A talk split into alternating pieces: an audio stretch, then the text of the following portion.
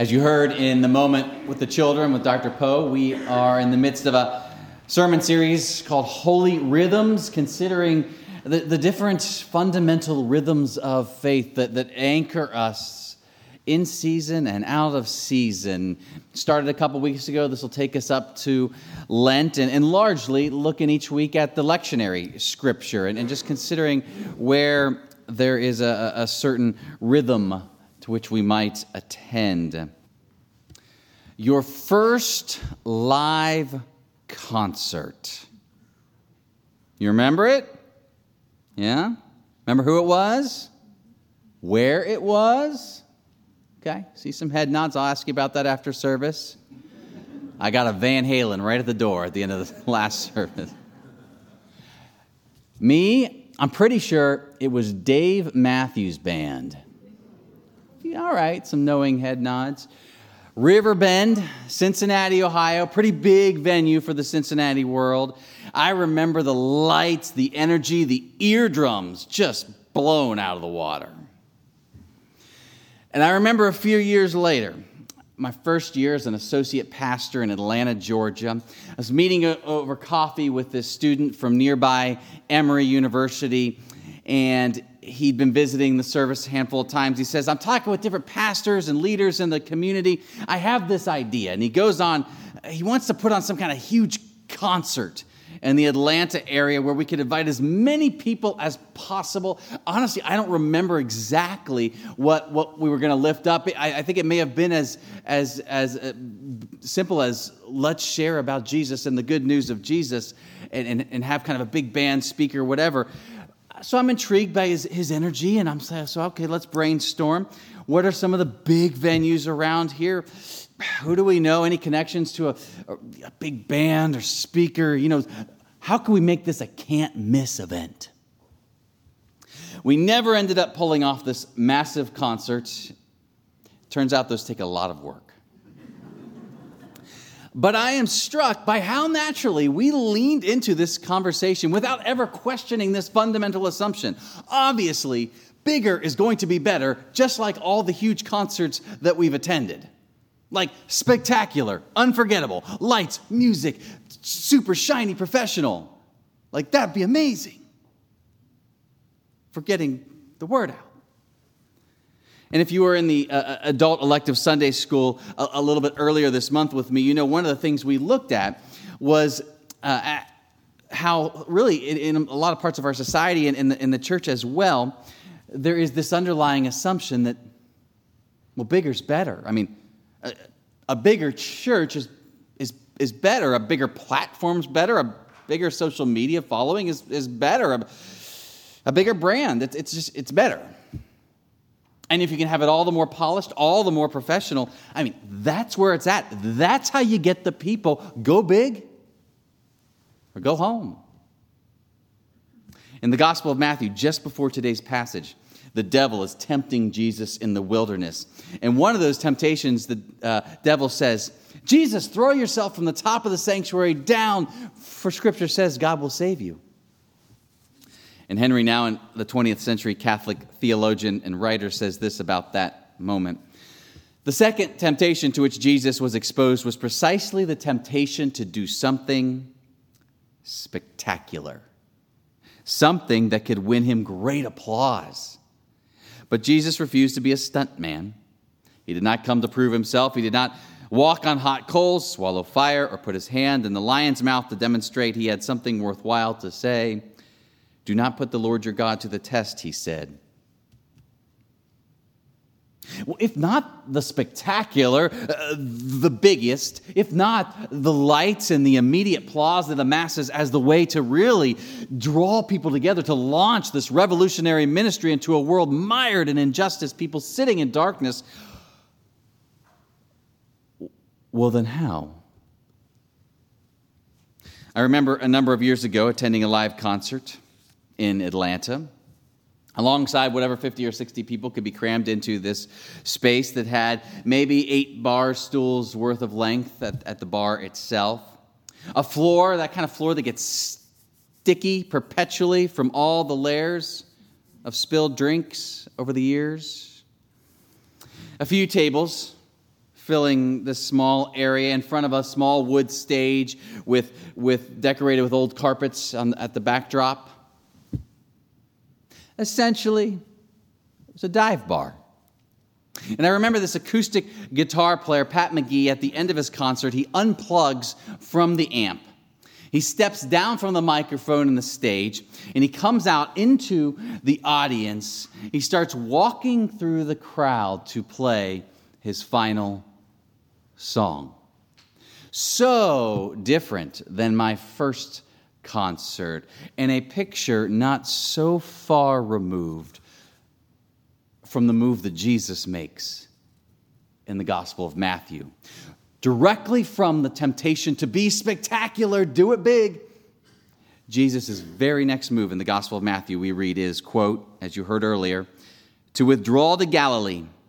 He makes his home in Capernaum by the lake in the territory of Zebulun and Naphtali, where Scripture says that many in that region sat in the shadow of death. It's a move entirely away from the religious and political center of, of Judea, away from the key people of influence and power.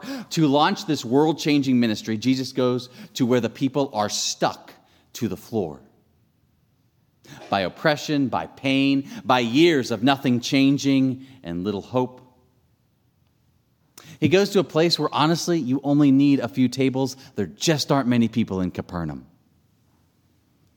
And he goes without the amplifying sounds of, of a heavenly choir, without the amplifying endorsement of Caesar or noted rabbi so-and-so.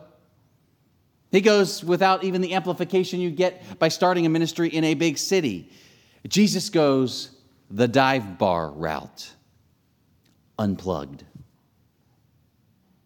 And he walks among the people. As he walked by the Sea of Galilee, he saw two brothers, Simon, who's called Peter, Andrew, his brother, casting nets in the sea, for they were fishermen. Follow me, for I will make you fish for people. Follow me, and your life will show others what I'm all about. The way of love, the way of goodness, the way of life. In all you do, there will be a catching quality. A compelling quality unto the way of life. Follow me. Now, it's, it's not an easy invitation, and that's made abundantly clear by the next short portion of our passage. Jesus goes from there, sees two more brothers, right? James, son of Zebedee, and his brother John, and they're in their boat with their father, Zebedee, mending their nets, and he calls to them. Immediately, they left their boat and their father and followed. To follow Jesus on this, this way of love, this way of goodness, this way of life, they're leaving their boat, their economic vehicle that they know. They're leaving their father. The expectations of a patriarchal society that you, you definitely followed in the footsteps of whatever your father was doing. It's long amazed me in this passage that these four disciples, they, they immediately leave the economic system they know, and the familial expectations to follow Jesus. I mean, when you have seen somebody who walks away from something as significant as a known source of income, if you've ever seen that, or, or you've seen someone who, who steps away from the gravitational pull of familial expectations, or career field expectations, or lining up just perfectly with political party expectations, or stepping away from certain societal expectations. If you've ever seen someone who, who does that because they are trying to follow the call of love, the, the draw of Jesus, I mean, it doesn't matter if it's Galilee or Georgetown, Capernaum or Chicago, big city, small city, in the middle city. Anytime you see that, it's like, what is going on? How does that work? What gives a person that kind of courage to step from that kind of stick?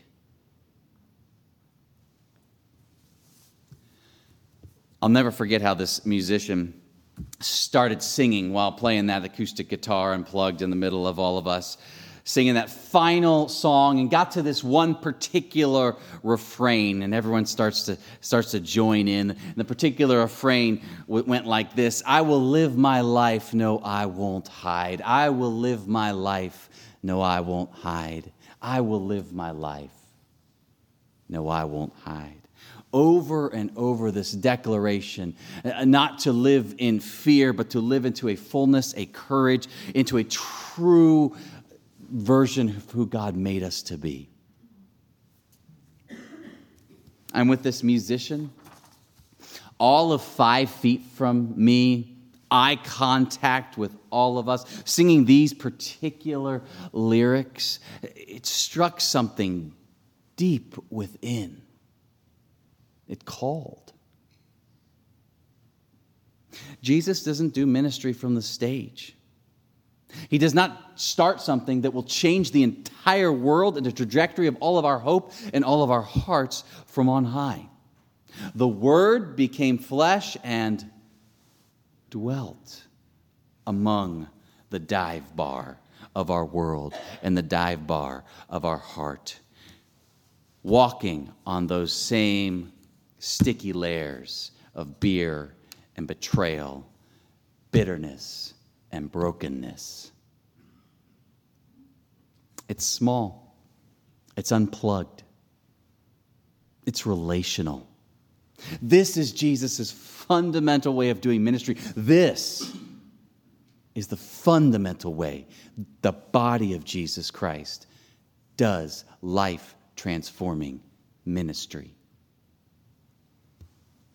It's small, it's relational, it's unplugged, because that's where trust grows, connection grows. That's where genuine forgiveness is given and received and poured out. It's the personal connection and love that nourishes the courage to free our feet, to step from the stick into the rhythm of life.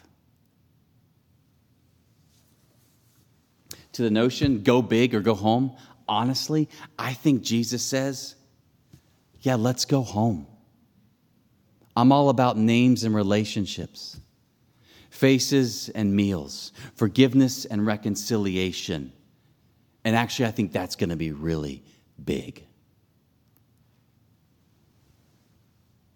Have you noticed Jesus draw near in any of the ordinary, even sticky rhythms these recent days? Can, can you hear him calling from those same sticky floors we can name right now? Perhaps calling through another in the body of Jesus Christ. Perhaps their presence is somehow Jesus at work in your life. How often God loves to work through God's own body. When God's up to something, do you hear it? Follow me. Live the life for which I've created you. Do not hide. Follow me. Live the life for which I've created you. Do not hide. Follow me. Live the life for which I've created you. Do not hide. And as his grace and forgiveness wash over that floor, and we find our feet getting unstuck, walking with fresh courage, others, others, I promise, will find that a catching rhythm. You know, the Westminster Confession of Faith, published in sixteen forty-nine, found in our Presbyterian Book of Confessions, declares that the chief end of humanity is to glorify God and enjoy God forever, which I think essentially means enjoy the concert. Amen.